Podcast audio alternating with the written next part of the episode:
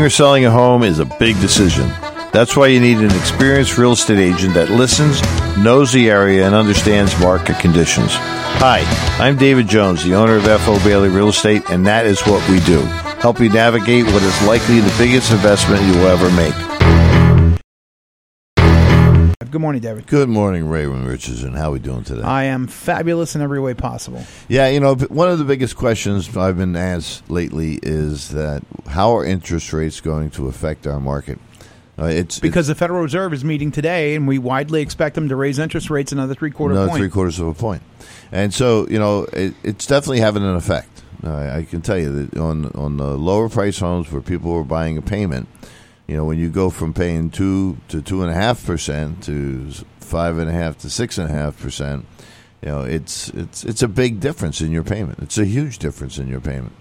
So, and I don't know, you know, that they'll come down or where this is going to end. If we had a crystal ball, I'd tell you all. But well, we have a Federal Reserve Chairman Jerome Powell, who I believe is using a playbook from the 1950s, right? Or maybe the 1970s when we had 21% interest rates. But we're in a very different situation here. They're raising interest rates to cool off the economy so that inflation will die down. But the economy has receded in the first quarter and in the second quarter. Mm-hmm. It's not an overheated economy. No, it's definitely not an overheated economy. You know, and we've seen, you know, prices skyrocketing. So we got, you know, higher interest rates and we have, you know, higher prices. You know, homes that were $250,000 are now $500,000. Homes that were $500,000 are now $1 million. I mean, it's happened. And, you know, Maine was behind the ball. We're still, you know, if you look at our prices versus other states, we're still a cheap date. We're still a good buy. And people are coming here as a result of that. And there's just not enough inventory to meet the demand because people want to get out of the cities. They want to get out of the congested areas because they don't know what's going to happen, and they see Maine as a safe harbor. So it's still a good time to sell, but then it's like, what are you going to do? Where are you going to go? The answer to the question about how are interest rates going to affect real estate is it's going to slow us down. It's going to slow down a lot of people, first-time home buyers that were, you know, scraping together to make that payment, you know, trying to live the American dream. They want to, you know, buy a home, but then they're not going to be able to afford it, and they're going to be forced to rent. And so, which is another reason why multi-units today are so expensive. We're selling multi-units at an unprecedented price per unit. And it's all because people cannot afford to buy homes. Right. So, if a $500,000 home at 6% interest, do the math. It's not a payment that everybody can afford. We've seen, you know, skyrocketing prices on everything. I don't care whether it's gas or oil or milk or bread or eggs. Everything is raised up in prices. And interest, you know, this raising the interest rate just to try and, you know, offset that. I don't see the sense in it. It makes no sense to me. I'm not an economist. I'm a real estate guy. That's what I do. I sell real estate. Well, you don't have to be an economist to understand what's going on here. Inflation is running rampant because the government is printing money that has no backing behind it. Exactly. So it's just paper money. That's all it is. But it would be different if we had a robust economy. But we don't have a robust economy. And everybody who actually lives outside of the bubble of being elected or associated with an elected person knows this. Walking around Americans know that we don't have a robust economy here.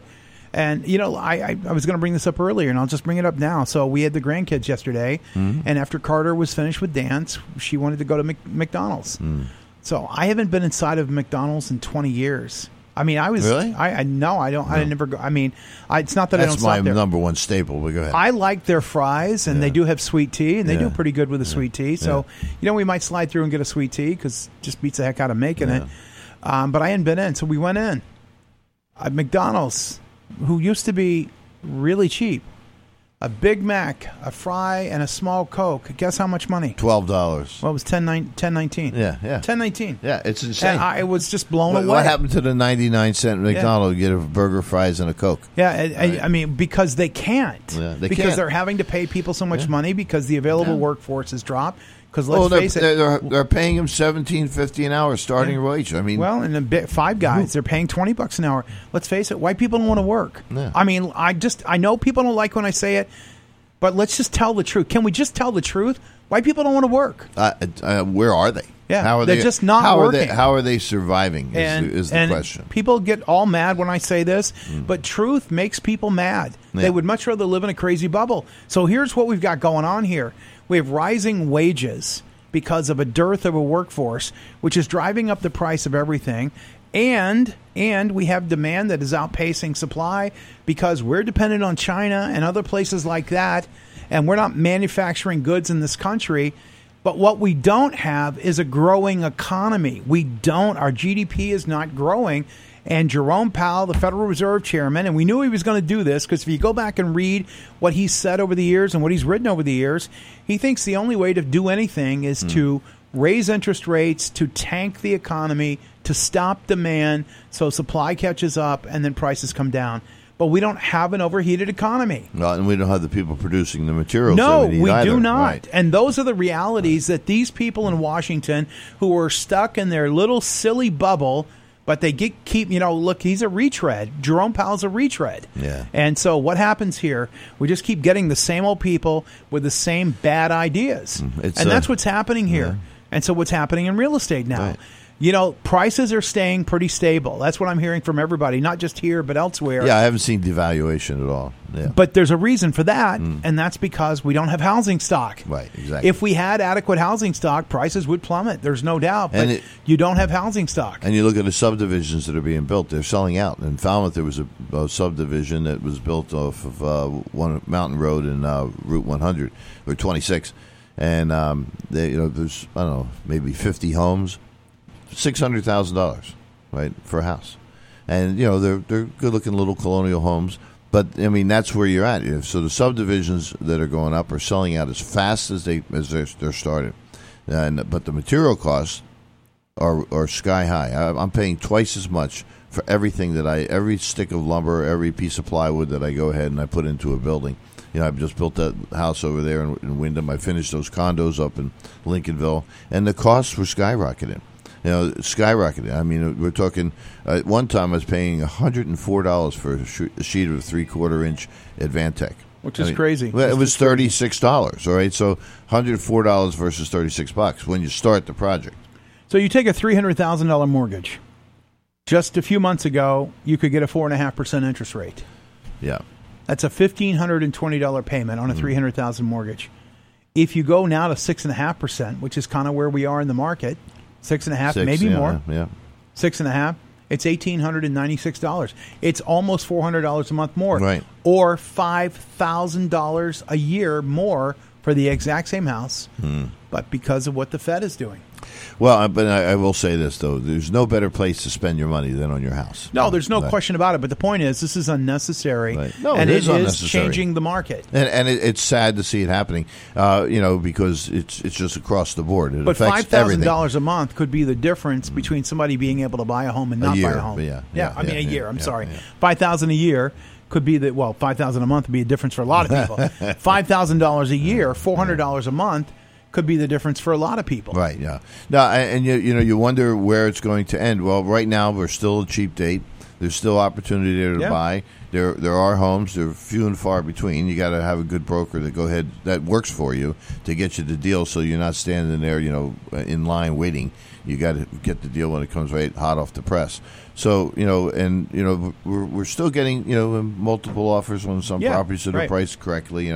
What we do is we price them a little bit lower, and we get a lot of more people looking at it, and then they end up with in most cases multiple bids or offers on the property. So they're there. Despite interest rates increase, I mean, people are still buying. I think what people need to realize here is that there are still deals out there. There's no question.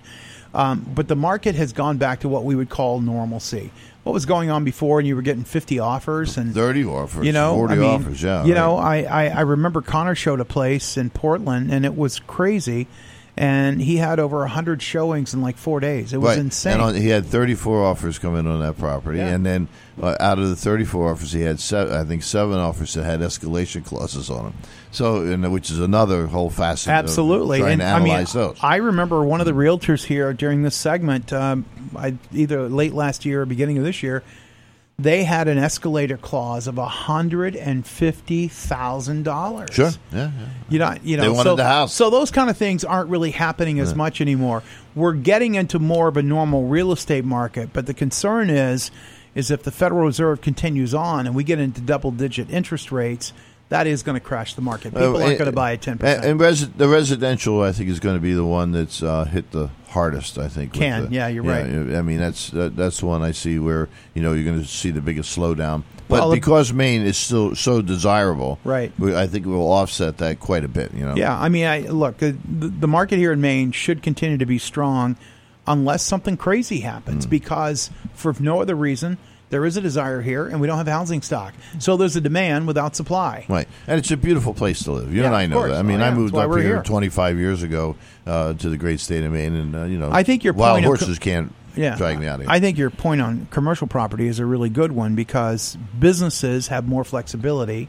They can maneuver things. So if things should cost a little more to do, they can find ways to work around that. So there's a little more flexibility with commercial property. And banks don't make money unless they lend money. Well, that's it. So now with a commercial deal, you know, your down payment is much more than on a residential property. So the bank's liability is and so the risk is a lot less. Exactly. So that's offset, and you know, so they have to put the money out on the street, and then you look out at the people that are buying on commercial real estate. A lot of them have cash and it's sitting in the bank, and it's not making them any money. So if they buy something at a 6 or 7 or 8 cap, they're making a lot more money than they would by having it sitting in the bank. Yeah, so when money's sitting on the sidelines, it isn't doing anything. You got to put the money to work. So commercial real estate, in that respect, I think it'd do good. Commercial real estate, multi-units. I mean, we could sell all those we could get our hands on right now. Every single one. It's just there's so many people that want to buy, and it's just we get calls every day. And as a broker that sells that kind of real estate, we're like it's kind of frustrating because we're not able to fill that need. It just and they're not small opportunities. These are people who want to spend $10, $15, $20, $30 million to buy real estate here in Maine. And when you say, "Well, I'm sorry, there's nothing out there we can put you into," you're like, "Ah, well, why?" Right. So whereas if you had that opportunity, maybe 5 years ago, you could have filled the bill in no time at all. And I think the point's well made. Money isn't doing anything when it's sitting on the sidelines. You got to put money to work. It's no different than a shovel. You got a shovel. If you're not using it, dig a hole. Yeah. Shovel's useless to you. Right. Same thing with money. If it's just sitting there not working, it's not helping. Any good. Not doing you and, or anybody else any good. Yeah. What people seem to forget is that money is nothing more than a tool. Right. It's a tool and if you're smart and you utilize it in the right way, you can make more money with it. Right. And buying real estate is I don't care what There's nothing in this world I believe in more than real estate. Bonds and treasury bills and, CDs are their thing, basically a thing of the past, I think. Why would you take that money when you could invest it into a property? You get appreciation, plus you have the use of a property that's there for you, if it's a primary physical residence or as a rental property. So it's still a good time, and I think it'll always be a good time to buy here in Maine. I mean, it's all the numbers say that this is the place people want to be, and now we just got to have the inventory to fill that bill. It's a it's a double-edged sword in a lot of ways. People say, well, interest rates are 5 or 6 or 7%. But bottom line is, if the numbers work and you can rent it out, the rent we're getting on a single-family home now is $3,500 to $4,000 on a 3 or 4 bedroom home, depending on where it's at. So you look at what your payment is. So you're still good. They're renting 2 bedroom apartments in Portland at $2,250 to $2,750 a month for a 2 bedroom apartment. Efficiencies are at $1,500 to $1,800 a month for efficiency apartments, 1 bedrooms. So. The opportunities there, and I as much as I'd like to see interest rates at 2%, 3%, they're not there. And if you're interested in buying, you should still don't wait. I mean, you could because if here's the one I've had a lot of people say to me, well, maybe I'll wait till they are lowered. Why would you wait? One, you buy it, okay, as long as you can make the numbers work within your pocketbook. But if the interest rates do go down, you can refinance. All right. Well, that's it. That's the biggest thing. But I would be careful about getting stuck in an arm, you know. I'm not a big fan of adjustable rate mortgages. People get into so much trouble with that. You remember back when we had the bust here in 2008, so many people were in these 228 loans where they got a fixed rate for 2 years, and then it was an adjustable rate for 28, and then all of a sudden, bang, you know, their mortgage payment goes up $300 or $400, and then they're in trouble. Bye-bye. Yeah. And so that's one of the things that, you know, those are loans that just didn't make any sense. I like fixed-rate mortgages. You know, if you can afford a 15-year versus a 30, you save a tremendous amount of money over those 15 years that you're not making payments on. If you can bite the bullet, I don't think there's any better place to put your money than real estate ever. It's proven investment over time that it does be smart, and that's what we do. It has some peaks and valleys, but over time, over any 10-year period, it's a solid investment. Yeah. And plus, let's face it, the dirt doesn't leave. No, we don't want to. Just put somebody in a house. We want to put you in the right home with the right investment, and that's what we do. We analyze it, and look, you look at property values and how they've increased, and people that bought homes from us 2 years ago, how they could flip them now and still make $100,000, $150,000. I mean, that's right? The key. You want somebody in a home that not only is their castle, but something they can live in, and stay in. You know. Buying your dream home is wonderful, but if you can only afford it under the best circumstances, if trouble comes, you're in trouble. So you got to have a realtor who understands who you really are and what you're doing. Right, and that's I think where experience comes from. That's exactly right. The team and the people that we have are experienced brokers. They understand what goes on. They've seen it. Me, I've been through 4 recessions and 1 depression. Is what I'll call that one. The last one we had. Yeah, 2008 was a nightmare. So it was rugged, wasn't it? It was a rugged time. And I don't see us going to that again, because too many people refinanced at the lower rates right now. So there's a lot of people there. Just 2% money. How do you lose? I mean, it's basically free money. It's free money. Right. We have got to run. You can find out more by going to FOBaileyRealEstate.com. Go to FOBRE.com. Call David or one of his agents at 207-781-1111. Or you can call David personally at 207-650-3455. What's important here at Moody's is we have a lot of opportunity for upward mobility. Moody's definitely helped me through. They sent me to school. I got my degree in business.